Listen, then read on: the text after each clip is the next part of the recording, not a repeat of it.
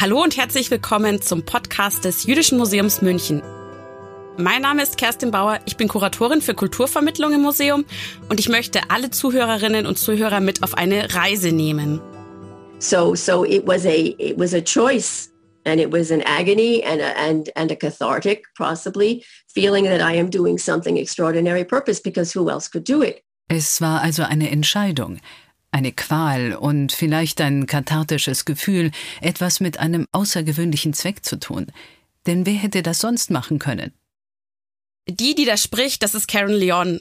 Es ist Februar 2021, der schneereichste Monat in New York City seit Jahren. Karen Leon sitzt aber im Warmen und spricht aus ihrem New Yorker Zuhause. Es geht um ihren Großvater Mordechai Bernstein. Als ich mir das Interview anhöre, da spüre ich schon, dass Karen Leon einen Respekt für ihn hat. Und ähm, ja, für mich klingt es auch nach Bewunderung eigentlich. Karen Leon, die ist jetzt in ihren 60ern und beschäftigt sich intensiv mit der Geschichte ihrer Familie.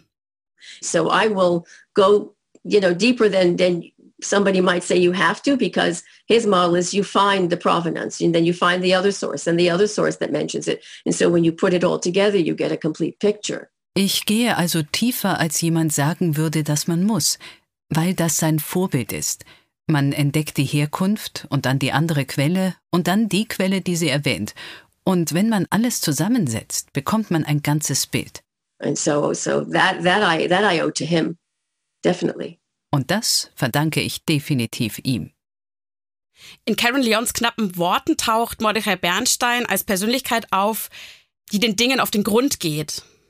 It helps me uh, understand where we came from, which is part of the journey that my grandfather did. Es hilft mir zu verstehen, woher wir kamen, was Teil der Reise ist, die mein Großvater machte. It wasn't only to find out what happened in history for his journey to trace the family histories. It's like, who am I? What kind of people were we? How did we get here? Es ging nicht nur darum herauszufinden, was in der Geschichte passierte, sondern auch darum, die Familiengeschichte nachzuverfolgen, als ein Wer bin ich? Was für Leute sind wir?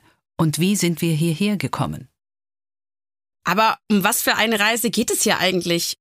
Das werden wir im Laufe des Podcasts herausfinden. Die erste Etappe der Reise machen wir heute. Sie beginnt aber nicht im verschneiten New York, sondern mehrere tausend Kilometer entfernt in Beaton, in einer kleinen Stadt im heutigen Belarus. Ich verwende im Podcast übrigens eine Aussprache dieses Namens, die sich an das Russische anlehnt. Für die Reise müssen wir auch die Zeit ein kleines Stück zurückdrehen, denn Beaton ist der Ort, in dem Mordechai Bernstein vor mehr als 100 Jahren, genauer gesagt 1905, geboren wird. Am Ufer des Flusses Schara, in einem weiten, tiefen Tal, zwischen Feldern und Wiesen, an drei Seiten umgeben von großen Wäldern, liegt eine kleine Stadt. In einem sogenannten Gedenkbuch wird an das Städtchen Beaton erinnert und das dortige Leben so malerisch beschrieben. Es liegt in einer Region, die im vergangenen Jahrhundert mehrmals enorme Einschnitte erlebt. Und zum besseren Verständnis wage ich hier ein kleines Experiment. Also wir stellen uns jetzt einfach mal einen Menschen vor. Nennen wir ihn X. X ist ein Mann wie Mordechai Bernstein. Und genau wie Bernstein wird er auch 1905 geboren. Zu dieser Zeit sind ungefähr 60 Prozent der Bewohnerinnen und Bewohner Beatons jüdisch, genau wie Bernstein. Statistisch gesehen ist es also nicht unwahrscheinlich, dass auch X jüdisch ist. Und jetzt stellen wir uns weiter vor, dass X sein Leben lang in Beaton bleibt. Bei seiner Geburt ist X also Untertan des russischen Zaren Nikolai II. X wächst dann aber zum Teenager heran und erlebt den Ersten Weltkrieg. Eine Folge des Krieges ist, Beaton, die Heimat von X, liegt nun nicht mehr im russischen Zarenreich, sondern in Polen. Die Jahre vergehen, aus dem heranwachsenden X wird ein gestandener Mann, es folgt der Zweite Weltkrieg und am Ende des Zweiten Weltkriegs wird die Stadt sowjetisch. Weitere Jahre vergehen. Der Kreis X, ein schütteres Haar auf dem Kopf, vielleicht trägt er auch eine Brille mit dicken Gläsern, erlebt Anfang der 1990er Jahre eine weitere große Zäsur. Die Sowjetunion zerfällt. Beaton ist nun ein Städtchen in Belarus. Dieser Mann X ist ja eigentlich nur eine Fiktion, aber das, was er erlebt haben könnte, ist reale Geschichte. Aber diese ganzen Ereignisse sind in der Zeit um Bernsteins Geburt noch Zukunftsmusik. Sie werden ihn aber auch zum Teil beeinflussen. Seiten umgeben von großen Wäldern liegt eine kleine Stadt mit traditionellem jüdischen Leben, das dort seit Hunderten von Jahren verwurzelt ist. Sie war weit entfernt, weit über ihre Grenzen hinaus bekannt wegen verschiedener bedeutender Persönlichkeiten der rabbinischen Welt. Die Stadt glänzte mit ihren Lehren, ihren guten Juden und ihren Lehrern, die viele Generationen im jüdischen Geist erzogen. Mordechai Bernstein wächst in genau dieser Atmosphäre auf. Er stammt aus einer Familie mit einer Tradition religiöser Gelehrsamkeit, wie sie auch sein Vater beschreibt. Und die Abstammungskette flocht sich so zusammen. Herr Josef, Sohn des Rabbi Schleume, des Predigers von Posen, Verfasser vom Josset Josef, Vayelaket Josef und anderen religiösen Büchern. Als Bub erhält er die damals übliche religiöse Erziehung. Mit etwa drei Jahren werden Jungen in einen Cheder aufgenommen. Das ist eine Art religiöse Grundschule. Dort lernen sie die hebräische Sprache, lesen die religiösen Schriften. Bernsteins Vater, der ist ein religiöser Lehrer, der die Buben in so einem Cheder unterrichtet. Und die Begabten besuchen nach dem Hedda eine Yeshiva, also eine religiöse Hochschule. Und Mordechai Bernstein, der gilt als begabt, besucht verschiedene religiöse Hochschulen und wird mit 19 als Rabbiner zugelassen. Er soll die Kette der Gelehrsamkeit seiner Familie weiterführen. Sein Sohn, mein Vater Moische, war daher die fünfte Generation vom Josset Josef. Und du bist die sechste. Mordechai Bernsteins Tochter Mascha beschreibt Jahre später in der Zeitschrift The Forward das Leben ihres Vaters. Darunter ist auch ein Schlüsselmoment. Er hat, so klingt es, wirklich die Qualität eines, ich würde sagen, Erweckungserlebnisses. Mit 21 Jahren wurde er auf dem Weg zur Yeshiva von einer großen Menge abgelenkt, die einem charismatischen Redner zuhörte. Mir wurde gesagt, es war Wladimir Medem, der Redner sprach von der Unmenschlichkeit des Menschen gegenüber dem Menschen. Er tobte über Ungerechtigkeit, Unterdrückung und wie der arbeitende Mensch von den gefühllosen Reichen niedergemacht wurde.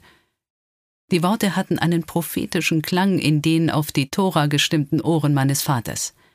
Mir wurde die Geschichte so erzählt, dass die Bekehrung fast augenblicklich eintrat – Mordche Welwel schnitt seine Payes ab, wurde die lange schwarze Kapotte los und schloss sich den Reihen derer an, die für die Hungrigen in dieser Welt um Brot kämpften, anstatt für den messianischen Retter zu beten. Erstmal, Mordche Welwel, das ist Mordechai Wolfs Name in seiner Muttersprache Jiddisch. Payes, das sind Schläfenlocken und die Kapotte, das ist sowas wie ein Kaftan. Heute ist für mich nicht mehr wirklich nachzuvollziehen, ob es wirklich ein einziger Moment war, der aus Mordechai Bernstein einen Sozialisten macht. Ob er jetzt mit der strengen Religiosität seines Lebens hadert, weiß ich auch nicht genau. Es ist schon klar, dass die Welt in Beaton vielleicht etwas verschlafen ist, aber sie liegt wirklich nicht hinter dem Mond. Die Stadt Beaton war auch berühmt für ihre Arbeiterbewegung, die Teil des Kampfes gegen den Zarismus war.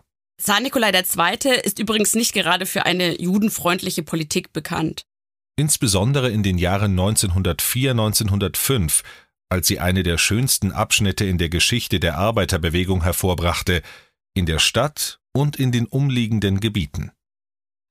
Dann wird Bieten nach dem Ersten Weltkrieg polnisch. Bestimmte rechtliche Voraussetzungen verbessern die Situation eigentlich nur vorübergehend. Ein Beispiel. Im Laufe der 1930er Jahre führen viele Hochschulen Beschränkungen ein, die die Zahl der jüdischen Studierenden reduziert. Was Ungerechtigkeiten betrifft, gibt es für Mordechai Bernstein also eigentlich genug eigenes Anschauungsmaterial. Wofür Mordechai Bernstein sich nun begeistert, das ist der Sozialismus. Der verspricht die Gleichheit aller Menschen. Im Laufe des 19. Jahrhunderts wird er zu einer Massenbewegung, auch unter Jüdinnen und Juden in Osteuropa. Dort gründen sie 1897 eine Arbeiterpartei, den Allgemeinen Jüdischen Arbeiterbund in Litauen, Polen und Russland, kurz den Bund. Er setzt sich für eine rechtliche Anerkennung der Jüdinnen und Juden in Osteuropa ein.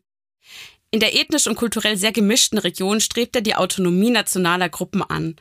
Das klingt erstmal vielleicht ein bisschen kompliziert, bedeutet aber, dass sich diese nationalen Gruppen selbst organisieren dürfen, das heißt zum Beispiel Steuern erheben oder Vertreter in Parlamente entsenden. So formuliert es auch Wladimir Medem, das ist der, der Bernstein angeblich zum Sozialismus konvertiert. Für einen eigenen jüdischen Staat kämpft der Bundismus eigentlich nicht, im Gegenteil. Er ist daher weit von anderen jüdischen politischen Strömungen der Zeit entfernt, wie zum Beispiel dem Zionismus. Von Religion macht sich der Bundismus frei und mit ihm Bernstein. Mein atheistischer Vater, der in Warschau eine Schinke mit mir teilte und während des Krieges Kielbasa aß. Erinnert sich seine Tochter Mascha später, dass der Vater auf koschere Nahrung verzichtet und Schinken bzw. auch Wurst isst. 1926 zieht er in die polnische Hauptstadt Warschau. Auch andere junge Menschen hadern mit dem religiösen Leben, wie etwa Levi Mendelssohn.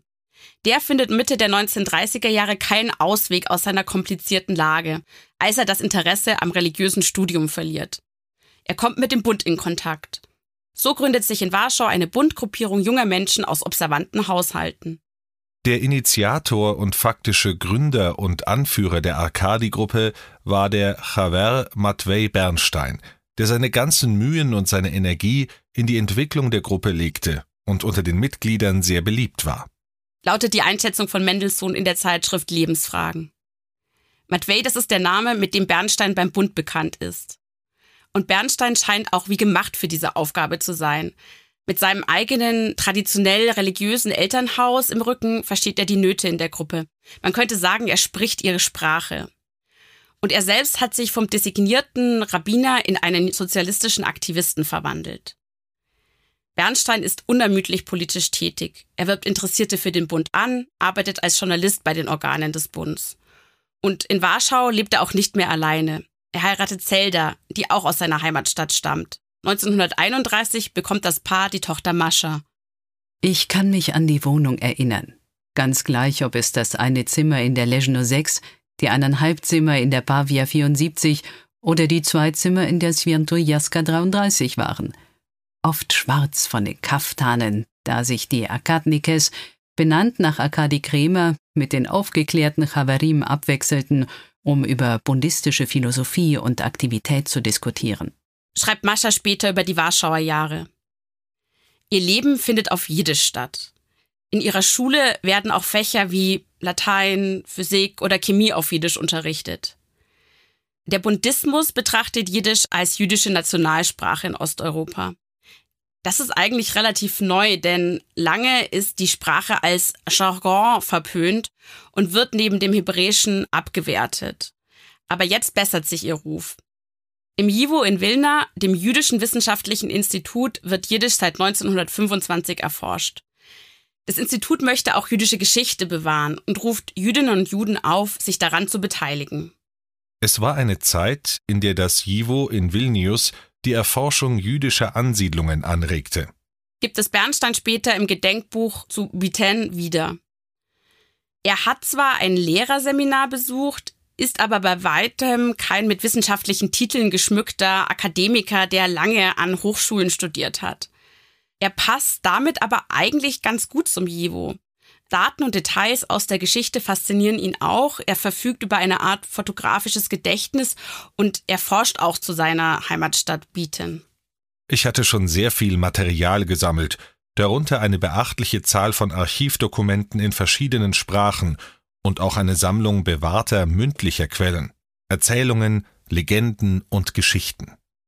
Und in diese Geschäftigkeit des Lebens kommt Adolf Hitler 1933 an die Macht wie es zunächst erstmal scheint, weit entfernt in Deutschland. Als sechs Jahre später der Zweite Weltkrieg beginnt, existiert aber schon ein Abkommen zwischen dem nationalsozialistischen Deutschland und der Sowjetunion. Darin teilen sie Polen auf dem Papier unter sich auf. Warschau ist schnell in deutscher Hand. Bieten liegt im sowjetischen Einflussbereich. Was bedeutet das für Mordechai Bernstein?